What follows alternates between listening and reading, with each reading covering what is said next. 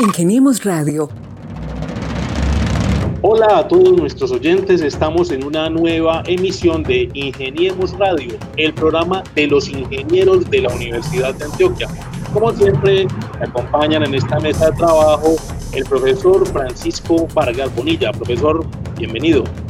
Hola Mauro, un saludo para todos, muy contento en este ya nuevo capítulo de Ingeniemos Radio. Y también le doy la bienvenida a Gabriel Posada. Es un placer saludarlos, hoy vamos a hablar con ingenieros ambientales, vamos a hablar con un vivo ingeniero y vamos a hablar con emprendedores de la Universidad de Antioquia. Y quien les habla, Mauricio Galeano, y esto es otra nueva emisión de Ingeniemos Radio, donde tenemos historias e invitados muy interesantes de la Facultad de Ingeniería de la Universidad de Antioquia, quienes han desarrollado diferentes iniciativas en diferentes campos también con el propósito de aportarle a la sociedad, a la comunidad, no solamente aquí en Medellín, sino también en las regiones del departamento y, por qué no, nacional e internacionalmente. Y nuestro primer invitado de hoy es Santiago Orozco Colorado, es un estudiante de Ingeniería Bioquímica que está en la sede de Carepa en el Urabá antioqueño. Santiago Orozco, bienvenido a Ingeniemos Radio. Eh, hola, eh, bueno, muchas gracias por haberme invitado y saludos a todos. Hoy tenemos entonces diferentes invitados que van a hablar sobre proyectos de ingeniería muy interesantes y de aporte pues tanto a las comunidades de Antioquia como también de la ciudad y del mundo. Ingeniemos Radio, una presentación de la Facultad de Ingeniería de la Universidad de Antioquia para el Mundo Práctico. Búsquenos en portal.uda.edu.co, en facebook.com, Facultad de Ingeniería UDA y en nuestras redes sociales Ingeniemos Radio. Profesor Francisco Vargas, cuéntenos quién es el primer invitado que tenemos en esta sesión de Ingeniemos Radio. Así es, nuestro primer invitado el día de hoy es Santiago Orozco Colorado él estudia en la sede de Carepa de nuestra universidad, en el programa de Ingeniería Bioquímica. Él está haciendo ya sus prácticas profesionales y está asesorando a una asociación de cacaocultores para el aprovechamiento de este cultivo. Santiago, nos, cuéntanos un poco la génesis de este trabajo, cómo contactaste a la empresa y básicamente qué es lo que estás haciendo con ellos. Bueno, muy bien. Eh, primero que todo, muchas gracias por haberme invitado. Eh, un saludo para todos los que nos están escuchando. Eh, sí, el ACPUBER es una organización de cultores de emprendimiento futuro verde, en el cual está localizado en, en Antioquia. Eh, yo decido contactar a esta, a esta organización un día, realmente ya había terminado mis, estudios académicos, estaba, estaba, buscando un sitio en el cual pudiera realizar mi práctica. Eh, un día paso por ahí por, eh, por casualidades de la vida pasé por ahí y miré ahí al lado y ve, aquí compra cacao y esos productos de, derivados del, cacao. Voy a preguntar, a ver en caso tal, si hay una planta de transformación, si da la posibilidad, puedo hacer las prácticas ahí. Y sí, hablé con, con don Víctor, eh, le pareció buena idea eh, tener una, un practicante de ingeniería en el cual pudiera estarlo asesorando como esa parte de, de temas de producción, aprovechamiento de, de subproductos que se generan ahí en la planta, eh, cómo adecuar la, la, maquinaria para que tuviera un mejor rendimiento. Entonces, eh, ya por medio de los, de los canales de la universidad, que, es, que fue la, la asesora de prácticas, eh, Natalia Gómez, ella fue a la, asociación, fue con el profesor, el coordinador de, de la carrera de Ingeniería Bioquímica, eh, Jairo Álvarez Peralta, y él muy amablemente eh, pues entablaron la relación de, de, que entre universidad y empresa para poder que yo pudiera realizar mis prácticas académicas ahí. Santiago, qué buena iniciativa, sobre todo cuando logras el aprovechamiento de los residuos de cacao.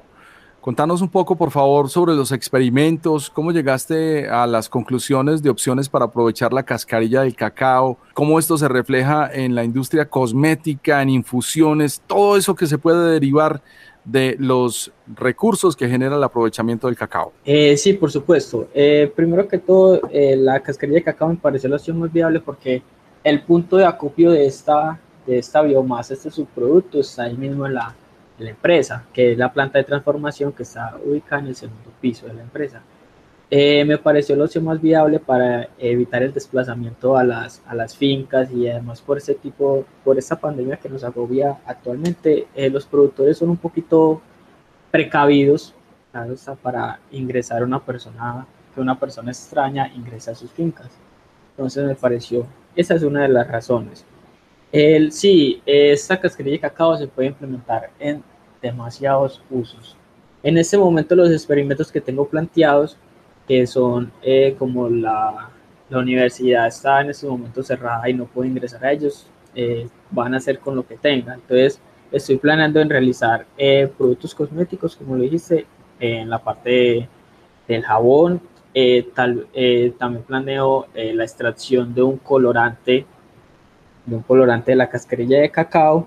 Y por último, probarlo como absorbente de, de los colorantes que son eh, residuos de las empresas de textiles. Santiago, cuéntanos, bueno, esto es lo que se denomina economía circular.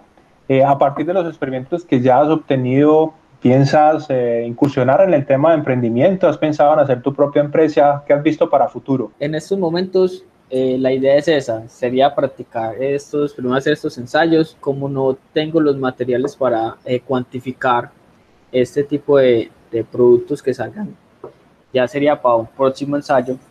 Pero sí, la idea es implementar como, como un emprendimiento que esté alrededor de los jabones o extracción de colorantes.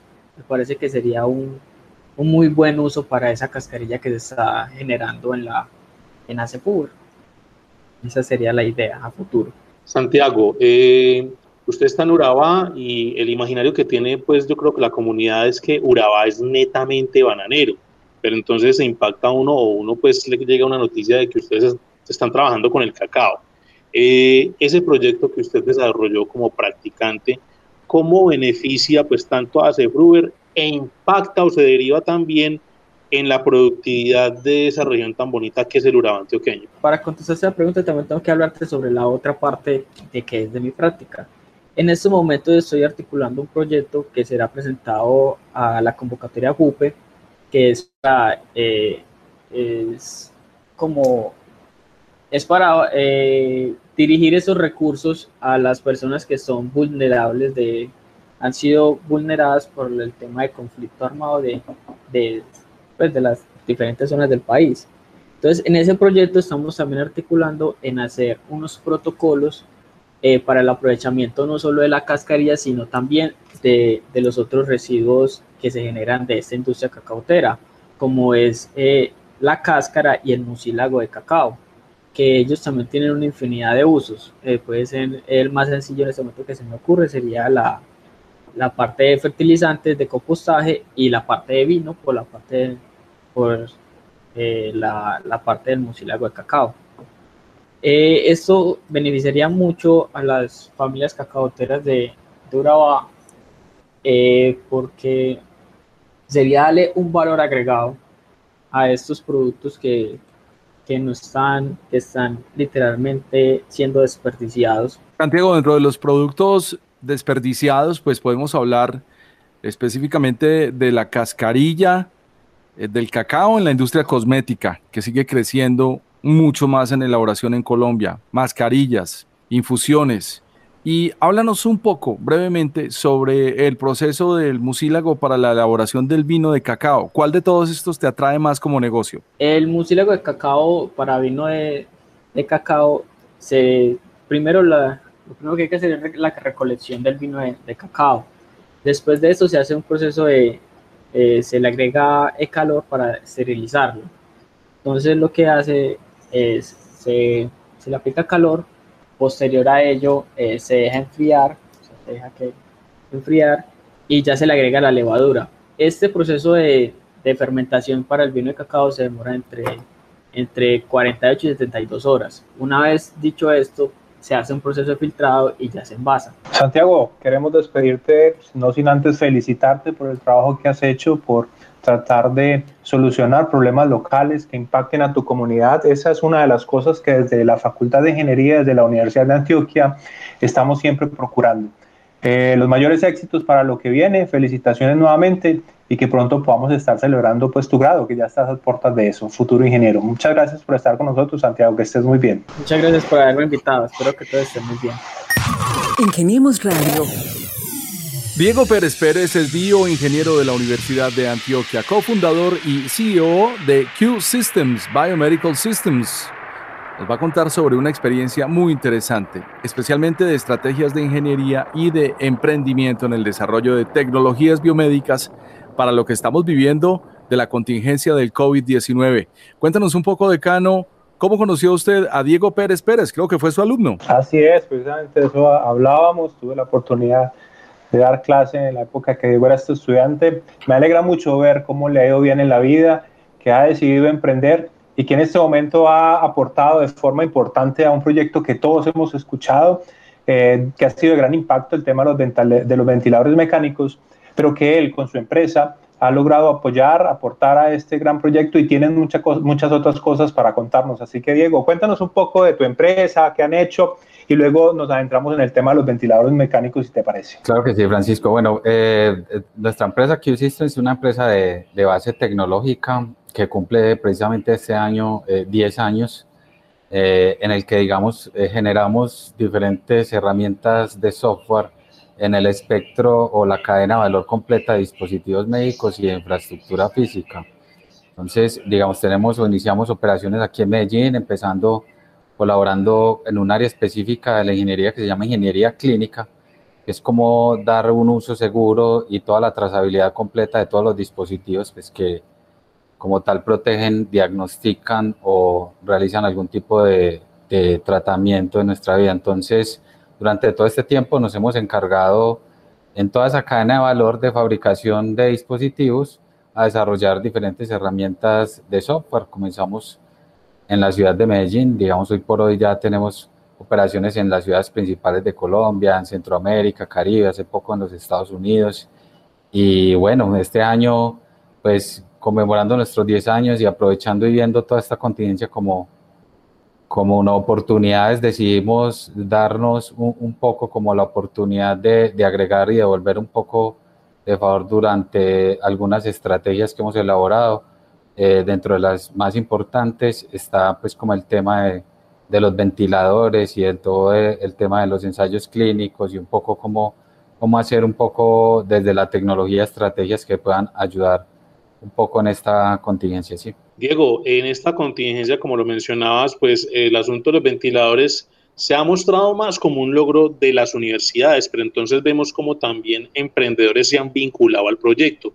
¿Cómo es la participación de su empresa en este desarrollo que genera pues, la Universidad de Antioquia y que también ha generado otras instituciones de nuestra ciudad con el propósito de aportar al tratamiento médico en la COVID-19. Sí, eh, Mauricio, varias han sido las formas de participación. En principio, pues recibimos una, llamada del ingeniero Mauricio eh, de un grupo de investigación, el GIVIC, del que yo hice parte cuando pues, fui estudiante de la universidad con un requerimiento específico y es que, como todos saben, eh, los ventiladores mecánicos que están en las UCIs requieren eh, un sistema de información, un software en el que se despliegan diferentes curvas que son eh, como en un símil el tablero de control de un piloto en un avión. Asimismo, pues los médicos intensivistas tienen que ver permanentemente si esté ventilando un, un paciente unas curvas que son la, la, curva de volumen, de flujo y de presión que se está suministrando al paciente, así como también, eh, digamos, algunos datos importantes de alertas, del Estado como en la parte de funcionamiento del equipo. Entonces, decidimos, eh, eh, digamos, agregarnos a la estrategia como empresa eh, dentro de su componente de software e incorporarnos como voluntarios a la estrategia también, vaya la pena ahí pues como también mencionarlo, para desarrollar esa herramienta que además pues, se pudiera conectar a los, a los ventiladores, pero que además pudiera permitir el monitoreo de forma externa para que tanto los ingenieros como los médicos intensivistas no estuvieran expuestos. Entonces, este sistema se conecta a través de, una tablet o a través de un dispositivo móvil, puede estar fuera de la UCI, lo que hace, pues digamos, que estén manejando alguna distancia como tal y no estén cerca del, paciente que tal vez pues, pueda estar infectado o en la zona infectada, entonces les permite eso. Básicamente monitorear al paciente que está ventilado como tal. Eh, con el dispositivo. Esa fue una de las estrategias con las que nos sumamos actualmente, como todos ustedes saben, también el, proyecto se encuentra en una fase de pruebas en humanos y aparte pues, de este tablero o esta aplicación necesitaban eh, por todo el tema regulatorio realizar un, un récord de información de todo lo que sucede con ese paciente antes de ventilarlo, durante la ventilación y después de la ventilación. Entonces aquí también como empresa aportamos con un, una segunda herramienta que es la que va a permitir a todas, no solamente al ventilador de la Universidad de Antioquia, sino también pues al de las dos otras eh, equipos de ventiladores de Industrias Médicas San Pedro y de la Escuela de Ingeniería, monitorear y tener los datos durante 24 horas de 15 pacientes que van a estar en este momento eh, pues eh, siendo sujetos de, de, prueba con el consentimiento de ellos y bajo toda la normatividad. Ustedes saben que acá en, el país, pues es el INVIMA, el agente regulador, que es quien da vales a cada uno de los procesos para poder llegar a autorizar la fabricación de estos dispositivos. Entonces, eh, tenemos también, aparte, como les mencionaba, de, del software como tal, de, que, de las curvas, del tablero de control para los intensivistas, toda una herramienta de recolección de datos que va a permitir evidenciar que el uso de estos ventiladores es seguro y asimismo entonces permitirle al proyecto avanzar en una etapa en la que se pueda eh, fabricar como tal los ventiladores y distribuirlos para el uso seguro como tal de los mismos. ¿sí? Diego, qué gran responsabilidad, pero a la vez qué honor uno participar en un proceso de estos. Digo responsabilidad porque es que ustedes entran en tres etapas muy importantes de cualquier emprendimiento digital, que es el desarrollo de componente, el software de monitoreo y el software para la, gestión de ingeniería. Pero la pregunta, la gran pregunta que se puede estar haciendo mucha gente que nos está escuchando es, ¿qué tipo de código usaron? ¿Utilizaron software libre o utilizaron alguna licencia en especial? ¿Cómo resolvieron? Sí, desde el punto de vista técnico, digamos que mm, lo que utilizamos unos, unos dispositivos se llaman Raspberry, que son unos dispositivos eh, open source que se conecta en una etapa, digamos, desacoplada del ventilador para no afectar su, su funcionamiento. Se conecta, digamos, el ventilador hasta Raspberry y la Raspberry nos sirve como un servidor local en el que básicamente desplegamos el software y que nos va a servir así como, digamos, para que todos se hagan una idea cuando uno se conecta a una red Wi-Fi, entonces nos conectamos al ventilador como si fuera una red Wi-Fi en este Raspberry y eso nos va a permitir establecer una red local en la que hasta unos 10, 20 personas, entre intensivistas ingenieros, pueden a través de sus dispositivos móviles eh, monitorearlo. Entonces, digamos que lo hicimos con esa intención. El código que, que se aplicó es, es, es, código también que es, es, abierto completamente. De hecho, el proyecto como tal de, de esta fase del, del, ventilador es open source y así lo, lo digamos, lo, lo conseguimos desde el principio, tenemos algo que todos, digamos, los que están familiarizados con esto, es un repositorio, lo conocerán que se llama GitHub, el proyecto está público en línea para que no solamente le sirva a la universidad, sino que además a otras iniciativas lo puedan hacer, así que digamos que eh, es un punto importante, Gabriel, el que tocas, porque dentro de la filosofía misma de la empresa con la que hemos estado permaneciendo estos 10 años y ahora mismo con, con este proyecto, decidimos utilizar herramientas open source, herramientas libres que nos permitan eh, hacer el desarrollo abierto, eh, también disminuir costos, porque es válido decirlo también a la hora de implementarlo y bueno, finalmente nos permite además de eso pertenecer a una comunidad a través de repositorios que permitan que este proyecto pueda extenderse y ser más grande que el equipo que lo desarrolló. ¿sí? Muy bien, nos enorgullece mucho la participación de la universidad, de todos ustedes en este gran proyecto de Inspiramed, pero lo que más nos alegra es tenerlos cerca a todos nuestros egresados, que sepan que tienen la puerta abierta, nos alegra mucho ver que son exitosos, que logran emprender, que seguramente dan trabajo a otros ingenieros. Así que felicitaciones Diego por este gran trabajo, muchos éxitos, que sean muchísimos años más en la empresa. Estás desde luego cordialmente invitado al encuentro de egresados para que sigas abriendo puertas, para que te articules con otros egresados de la Facultad de Ingeniería. Así que muchísimas gracias por estar aquí, por contarnos esos detalles poco conocidos de lo que ha sido el desarrollo del ventilador mecánico Neuma marca UDA. Muchísimas gracias, Diego. Gracias, Francisco. Y también aprovecho para invitarlos. En la Semana de Ingeniería extenderemos un poco más acerca de los detalles técnicos para, para los colegas interesados que quieran también estar allí entonces el 25 de agosto, si no estoy mal, a las 11 de la mañana. En la Semana de Ingeniería estaremos hablando un poco más como de todos estos temas. Muchas gracias por la invitación a todos y bueno, una excelente semana. Ingeniemos Radio. Nuestro tercer invitado es también egresado, pero él no ha perdido el vínculo con la facultad, sigue siendo estudiante, solo que es estudiante de posgrado en la maestría de Ingeniería Ambiental. Ha ganado un premio muy importante y para ello eh, lo hemos invitado para que nos cuente un poco más. Mauro, cuéntanos de nuestro invitado. Sí, señores, pues tenemos a Santiago Vázquez Ogamoso, pues como usted lo decía, es estudiante de maestría y recientemente pues nos notificaron que ganó la beca Colombia Biodiversa, él es ingeniero ambiental y hace parte también de uno de los grupos de investigación de nuestra Facultad de Ingeniería. Santiago, cuéntenos entonces cómo o por qué su trabajo es postulado y lógicamente pues obtiene esta beca, la cual pues reconoce esa calidad científica de su dedicación a un proyecto de investigación de posgrado. Hola, muy buenas tardes a todos. Y sí, pues la, el objetivo que nosotros teníamos o tenemos es lograr restaurar ecosistemas o paisajes que son propios de nuestros Andes centrales y que están altamente fragmentados, obviamente, pues por la eh, expansión agrícola y por la actividad ganadera. Entonces lo que nosotros eh, queremos lograr es ver cómo eh, especies aisladas arbóreas logran interceptar nutrientes que sirvan para eh, ayudar a otras especies a proliferar, o sea, que estas especies sirvan como islas fértiles en el paisaje. Entonces esta dinámica está muy enfocada en la restauración de nuestros ecosistemas andinos. Santiago, cuéntanos en qué vas a invertir tu beca y cómo llegaste a ella. Eh, bueno, la beca eh, nos da una financiación para el desarrollo de las actividades del trabajo y lo vamos a adoptar para el desarrollo sobre todo metodológico. Como nosotros queremos ver cómo es la capacidad de estos árboles para interceptar nutrientes, eh, necesitamos una planta, un, un punto, un rubro que nos cubra la parte de laboratorios y con ese dinero que nos apoya la beca es donde vamos a invertir esa plata y la eh, invitación pues a participar me llegó por parte pues de mi profesor, de mi eh, director de trabajo de grado, que vio como apropiada la propuesta que teníamos para que participáramos eh, en este concurso. Santiago, una de las preguntas que se hace un recién egresado específicamente de ingeniería es, ¿qué voy a hacer ahora? ¿Me pongo a trabajar o hago un posgrado? En tu caso, ¿cómo fue ese proceso?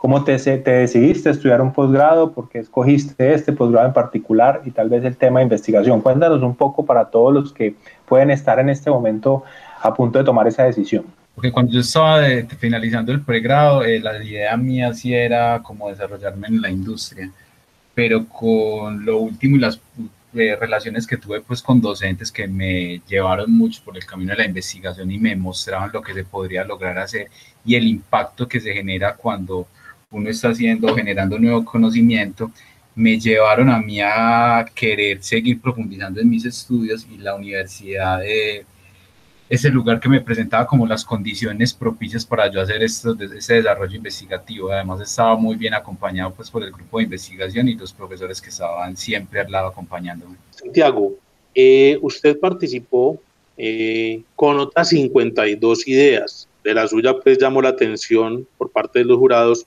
el impacto, la innovación, la pertinencia y la calidad de la propuesta.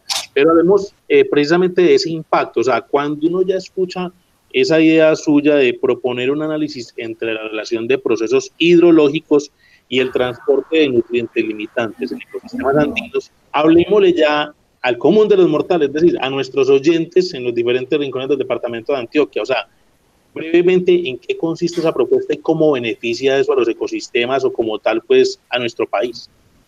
Bueno, lo que, como en unas palabras más coloquiales, lo que nosotros eh, queremos es mirar cómo entra el fósforo al ecosistema, ¿sí o no? Entonces las plantas para su desarrollo necesitan luz, necesitan eh, nutrientes y necesitan agua.